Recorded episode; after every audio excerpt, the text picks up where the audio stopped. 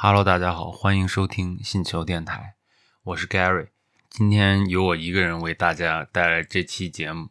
NBA 总决赛已经结束了，但是这个暑假还有很多重量级别的比赛。刚刚结束的还有世界三 v 三总决赛，中国男篮呢止步了十强，最终获得第十一名。但是中国女篮三 v 三三人篮球队依然很强劲。获得了第三名。虽然女篮之前奥运会的时候也获得了非常好的成绩，然后再加上这次的季军，但是我依然要告诉大家一个血淋淋的现实，就是中国女篮在全世界三篮球赛中也只是排名第十八位。那所以这样看，中国男篮也不差，因为中国男篮在全世界排名第二十。但是这个。三人篮球赛的排名，就是三人篮球水平的这个 ranking，它主要是以赛事多少，然后胜负关系，还有胜负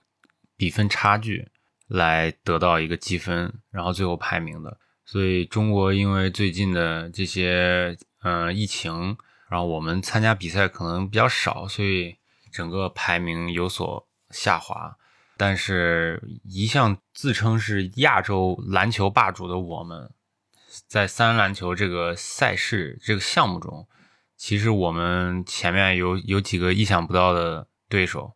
包括亚洲第一名的现现在亚洲第一名的蒙古，然后亚洲第二的日本，然后中华台北，都在我们前面。这是男子，女子我们依然也不是亚洲第一。亚洲第一是谁呢？就是蒙古。我们可以看到，蒙古的男篮、女篮三人篮球队都有非常强的实力。日本也排在女篮的前面，所以这个其实是跟篮球基础有关的。今天我不是特别想展开这次赛事，包括中国队输赢啊、比赛数据，而是我只是想针对三人篮球赛这个项目。来展开的跟大家聊一聊，因为我们知道，其实三人篮球赛是一个非常基础的运动，它对场地要求不是特别高。你就像，其实蒙古它的这个经济水平不是特别强，它是个内陆国家，甚至是一个第三世界国家。但是为什么它能在三人篮球赛这个赛事有这么高的排名呢？是因为三人篮球赛其实它的举办成本很低。他不需要一个全场，他可能一个半场，然后八个人甚至六个人就能举办一场比赛。然后这样的一个赛事举办规模、赛事的一个规格，就很适合那些可能经济不是特别发达的国家，但是呢，他们又很喜欢篮球，很想在某一项体育运动中做出一些成绩。蒙古这个国家，他就找准了这个点，然后大力发展他的这个草根运动。这也跟整个飞吧三人篮球赛的赛制有关，因为飞吧三人篮球赛其实不是像我们之前想象中的传统篮球或者传统足球那样，它是有三条线的。这三条线分别是 National Team、Pro Circuit 还有 Grassroot。其实简单的来说就是国家队的比赛、职业比赛还有草根比赛。然后国家队的比赛就是我们说的那个各个国家。这个国籍的人代表这个国家来参加这样的国际赛事，那这个举国体制的这些国家可能在这个赛事上会很强，但是它还有另一条线，就是 Pre Circuit。Pre Circuit 其实就是我们传统意义上的真正的街头的运动，它对国籍也不限制，它对国家这个国家有多少支球队参加这个比赛也不限制，它就有一系列的比赛，所以飞吧。他不光做了一个 World Cup，就是我们所认知的世界杯，就是以国家国籍为单位参加的。他还有一个叫 World Tour，就是世界巡回锦标赛。它其实是一个联赛性质的，然后各个国家不是以国籍为单位了，就是你只要四个人，不论国籍，你关系好，然后就可以起一个名字，然后参加这个比赛。那我们的国家真正在这个就是飞吧的。World Tour 体系里有排名的就只有一个队，就是呃，我们大家可能不是很了解的一个人，他叫黄浩然，他是一个二十一岁的小将，他之前是在呃江苏队，然后现在呢就是全职在打这个三 v 三，但这个队其实只有黄浩然一个人是中国人，剩下的两三位呢都是外国人。但是这个比赛就是这个 World Tour 啊 Pro Circuit，它其实不是很看重你到底是哪个国家的，你只要是一个球队就可以，有四个人，然后都能打篮球，就能来参加这个比赛。这也就正印证了。这个比赛其实它的参与度很高，它的参与门槛很低。你只要是一个热爱篮球的人，你都有机会参加。它的报名方式也非常简单，你只需要在 FIBA 里填一个表就可以了。然后你有一个经纪人，或者你自己担任你这个球队的经理，然后你攒四个人来参加这个比赛。你只要水平可以，然后。你能打到一定积分，你就能参加 World Tour。当然，它这个没有我说的这么简单啊，它还是需要一系列的选拔的。它其实在这个 World Tour 底下还分了四呃三四个级别吧。World Tour，你想要参加 World Tour 有三个途径，就是第一个途径就是你参加一个 Lead Quest League Quest 就是一个轻量级的比赛，就是这个水平可能比较低，然后都是草根，这些各个轻量级别的城市的比赛的冠军。然后再参加，就是他们叫 challenger，challenger 之间再决出来一些名额，这这一些名额占这个整个 World Tour 的三分之一，然后还有另外的三分之二是在呃 Quest 和 Super Quest 中产生，所以其实是给了无数草根追梦的一个机会。所以现在看到的，我们从我们的这个社交媒体能看到的中国很多三人篮球赛，但是。从这个真正比赛的结果和在整个全世界的范围来看呢，我们可能三人篮球赛的这个基础跟其他的国家，跟甚至跟亚洲的这些邻国日本、蒙古还是有很大的差距的。这就造成了为什么我们即使派了真正的国家队队员，就传统的五人制篮球队的国家队的队员，组成了一个五人三人制篮球队去参加奥运会或者去参加世界杯。也达不到一个非常好的成绩，因为三人篮球赛不是这样玩的。你像，其实在美国那个 Big Three，他找了一堆 NBA 的明星去，呃，退役的明星去参加这个比赛，但是这些真正的可能也有经济的关系啊，因为呃，就是三三乘三的这个 FIBA 世界杯或者是 World Tour 的整个奖金可能都没有 Big Three 高，然后它可能转播的量也没这个大，但是。就是真正的，如果你把 Big Three 的冠军拿过来，让他们来参加这个比赛，我觉得他也不一定能赢，因为这个比赛真的就是非常 real、非常地下、非常街头的一个运动。然后回归到我们这一届世界杯，这届世界杯呢，其实一共有四十个球队可以获得参赛资格的。然后比利时，然后上届的冠军，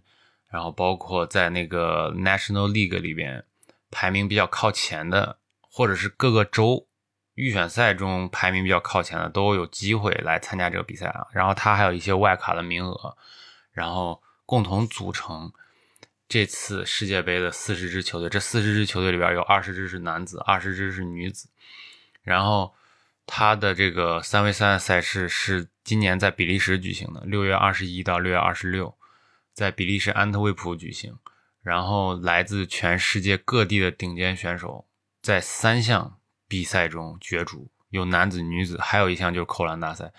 从这个赛制的设置中，我们又可以看到，对吧？是非常街头的，娱乐性十足。你很难想象一个就是五人制篮球世界杯能举行一个扣篮大赛，而且把它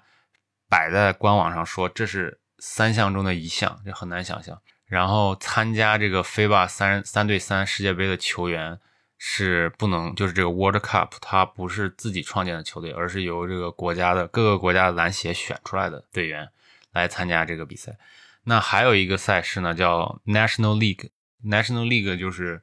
它叫就是三 v 三的国家联赛，它是二零一七年推出的。嗯，主要是面向 U 二三，就是二十三岁以下的男孩子和女孩子。然后今年呢，其实是第五个版本。国际篮联呢，在去年又引入了新的一个系列赛，就是 U 二一。它之前也有 U 十八、U 十七，他其实就是希望有更多的人参与到这项比赛中，因为我们都知道，三三人篮球的群众基础是非常大的。那以前其实真正国际篮联开始正式这个项目的时候是二零一一年，所以这个项目进入大众视野也就十几年。但是我们真正打篮球的这些人，其实我们从很小的时候就参加了很多三人篮球赛。我能记得就是我初中的时候参加的晨光杯，还有肯德基三人篮球赛，各种三人篮球赛。以前我们。就是作为草根，如果不是校队的球员，想要真正打这种，呃，就是跟非自己同同校或者同班同学打比赛的最大的机会，就是暑假参加这种三人篮球赛，就肯德基、晨光杯，还有耐克举办的这些三人篮球赛。那飞吧就给了这些，就像我们当时一样的这些追梦少年一个机会。那你如果是一个热爱篮球的人，你可以。就是摒弃我们所谓的那些选材，摒弃之前那些所有的条条框框，你只要传一个队，你觉得你自己很强，我不管你是不是校队的选手，你来报名，然后你可以就一点一点打出自己的名堂。当然，真正想打出自己的名堂还是没那么容易的，因为你想进入世界巡回赛，就是进入世界巡回赛有三个途径。第一个途径就是你的整个就是飞吧三人篮球赛的这个叫 Pro Circuit 排名在前八，从第一到第八就是八八位种子选手，你可以直接获得参加 World Cup World Tour 的门票，然后还有东道主那儿有一张门票，还有剩下的是根据你的排名，然后会给你发外卡，然后让你来参加这个比赛。当然，他会他每一年有非常多的比赛。今年会在乌兰巴托、马尼拉、布拉格、洛桑、蒙特利尔、乌德勒支、宿务、巴黎、吉达、澳门、香港、阿布扎比举行巡回赛，所以你可以看到，它其实设设计的面非常广，和我们传统意义上的那种学院派的篮球有点不一样。而且，如果看过这个现场比赛，或者是看过转播比赛的朋友，肯定也深有体会。他的这个比赛场地一定不是在一个篮球馆里，而是在可能这个城市的地标旁边搭一个篮球场，可能只有很少数的观众有门票，然后剩下的人可能扒在电线杆上，或者是跑在房顶去看这个比赛，然后那个感觉就是非常的街头。嗯，我们现在国内的这个三人篮球赛。就是从我们小时候其实已经举办了很多了，但是真正有这样感觉的，就是这样商业化运作的，可能最近几年也才开始兴起。嗯，也有很多人去参加这个比赛。我相信现在中国自媒体的力量，如果有更多的人去关注这项赛事，然后有更好的这项赛事本来就有很好的群众基础，嗯。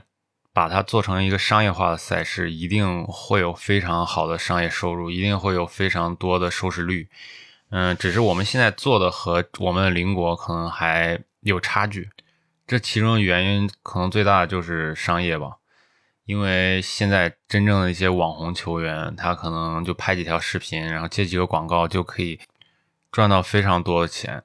这个奖，这个钱可能比拿到世界冠军、拿到这个 World Cup。巡回战的总冠军的奖金都多，所以很多真正有水平的球员可能不是特别屑于参加这样的比赛。但是如果我们利用我们现在自媒体，因为中国现在自媒体绝对是佼佼者，如果我们能够利用这个东西宣传这样一个街头、这样草根的东西，因为本来我们的自媒体啊，就是抖音这种短视频平台和三 v 三篮球。我觉得本质上是一样的东西，这两个东西如果能结合在一起，它一定能发挥更大的能量。我们不都说现在我们的篮球注册人口太少了吗？足球注册人口也很少，可能这些集体项目的注册人口很少，因为我们普通老百姓可能很难接触到就是正规的比赛，然后正规的训练，还有很难进入到职业队，进入到变成一个注册球员。但是 FIBA 三 v 三给我们指了另一条路，对吧？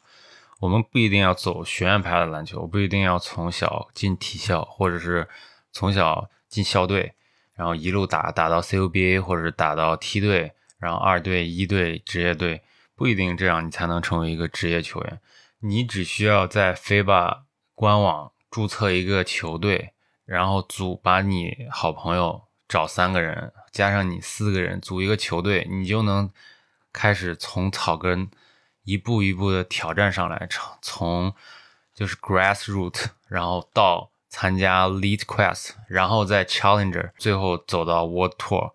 这些人，我相信他们中有一部分是以前的职业球员，但还是有相当大数量的草根球员。你说，即使是蒙古队，对吧？蒙古的这些参赛球员，他们的职业球员的水平有多高呢？有我们省队的水平高吗？不一定有吧。但是他们也能很大程度上的参加到这个赛事中。蒙古有很多支球队。都能打到 World Tour，但是中国只有一支球队啊，那美国就更不用说了，日本也有很多支球队，所以我我们在这片篮球运动的蓝海中还是大有可为的。然后也希望今天听了我节目的观众朋友们、听众朋友们能够多去关注这样的赛事，然后也能参与到这个赛事。这个赛事真的看得热热血沸腾。嗯，那我们今天的节目就到这儿。如果你喜欢我们的节目，觉得这期节目还不错，也欢迎把星球电台推荐给你周围喜欢篮球的朋友们。我们这期就这样，下期不见不散，再见。